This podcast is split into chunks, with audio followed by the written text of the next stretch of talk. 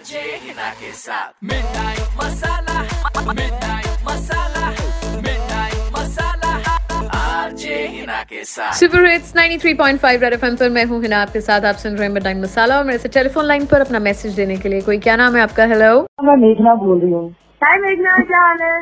ठीक हूँ। एक्चुअली ना मेरी ना एंगेजमेंट हुई है पिछले वीक प्रॉब्लम सी आ गई है या क्या बोलूँ मतलब मेरे जो मेरा फियांसे है लव मैरिज ही होने वाली है। तो घर वालों को ये था कि यार जब इतना टाइम का रिलेशनशिप है तो फिर एंगेजमेंट कर डालो। लॉकडाउन में हमने एंगेजमेंट की, सारा खर्चा लड़के वालों ने किया। एंड यार आई डोंट नो मेरी शायद शगन में मेरी बुआ ने कुछ पैसे होंगे। मेरा जो बॉयफ्रेंड है यार, वो अब जब भी मुझे फ़ोन करते हैं शाम को या जब भी हम बात करते हैं तो ही टोल्ड मी कि मेरी बुआ ने एक सौ एक रुपया डाला था।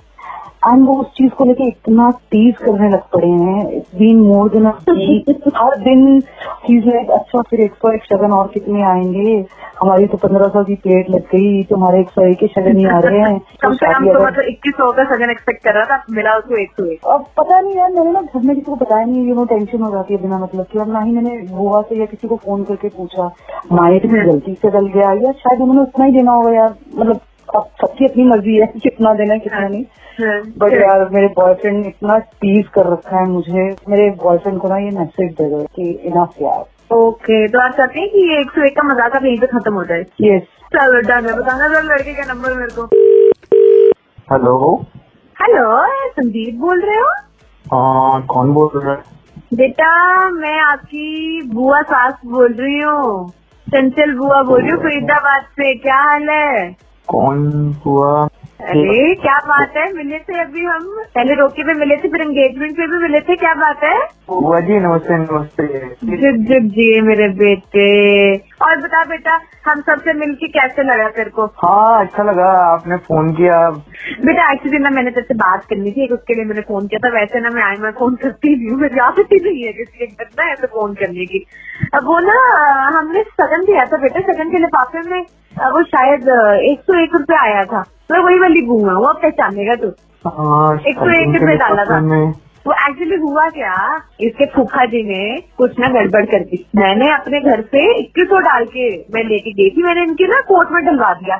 चलो वहाँ पे स्टेज पे जाके दे देंगे। तो बेटा इन्होंने मेरे ख्याल से ना थोड़े से पैसे का इधर उधर कुछ फेर तो किया है। इनको तो मैंने सीधा कर ही दिया है कल रात को। तो ना वो एक सौ एक चला गया लिफाफे में। तो मैंने सोचा मैं इस बार नाजी, तेरे से बात कर लूँ। ना ना ऐसी तो कोई बात नहीं है जो भी आया ठीक ही आया था बोल। घटिया सोच नहीं रखते कि सगन किसने कितना दिया और फिर उसके बाद उसका मज़ाक उड़ाना और ये सारी चीज़ें ना हम लोग अपनी फैमिली में करते नहीं हैं। ये आपको किसने बोला ये? कितने की प्लेट पड़ी है आपको उस दिन? नहीं नहीं बुआ जी ऐसी कोई बात नहीं है ऐसा कुछ भी नहीं नहीं बेटा तू मज़ाक उड़ा रहा है अगर इस तरह से मेरा मेरे को थोड़ी अच्छा लगेगा मैं शादी पे कैसे आऊँगी अपने सच टाइम के अरे नहीं बुआ जी आप कैसी बातें कर रहे हो ऐसी कोई भी बात नहीं है। फिर आज के बाद एक सौ एक रुपए की बात नहीं करना पहले मेरे से प्रॉमिस कर।